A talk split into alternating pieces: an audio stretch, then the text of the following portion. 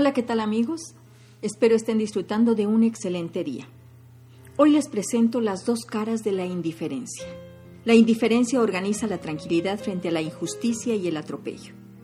El odio es hijo del rencor y de la rabia, hermano del desamor y de la envidia, primo hermano de la malicia y tío segundo de la venganza. Pero en realidad con quien le gustaría tener parentesco y no lo tiene es con la indiferencia, porque ésta no se engancha, no duele, no ancla, porque deja y da libertad. Deja ser.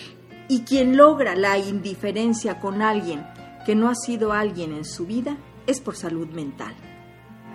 Lo mejor que alguien puede sentir por quien dañó y ha destruido es la indiferencia, porque este es un sentido dirigido que no tiene cabida para otros sentimientos displacenteros como el rencor, el odio, la venganza, el resentimiento, ya que estas emociones terminan enfermando a quienes lo sienten.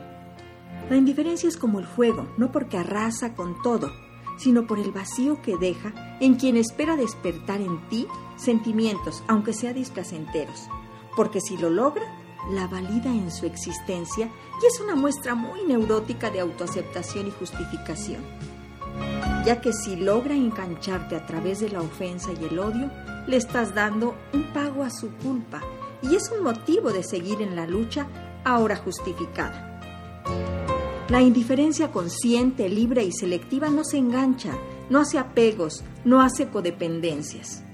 En cambio, la otra cara de la indiferencia es esa indiferencia a ultranza, es decir, a todo y a todos. Es así que es una psicopatología.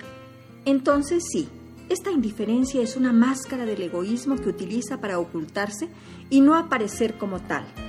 El abandono a las sensaciones es una consecuencia, la última de todo sistema de indiferencia. Si tú eliges ser indiferente a alguien, tus motivos tendrás.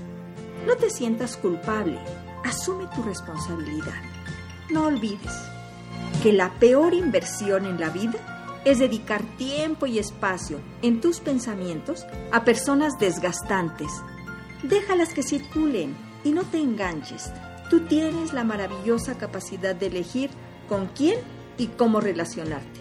Bien amigos, por hoy es todo. Mi nombre es Irma Quintanilla González, especialista en medicina familiar y terapeuta familiar.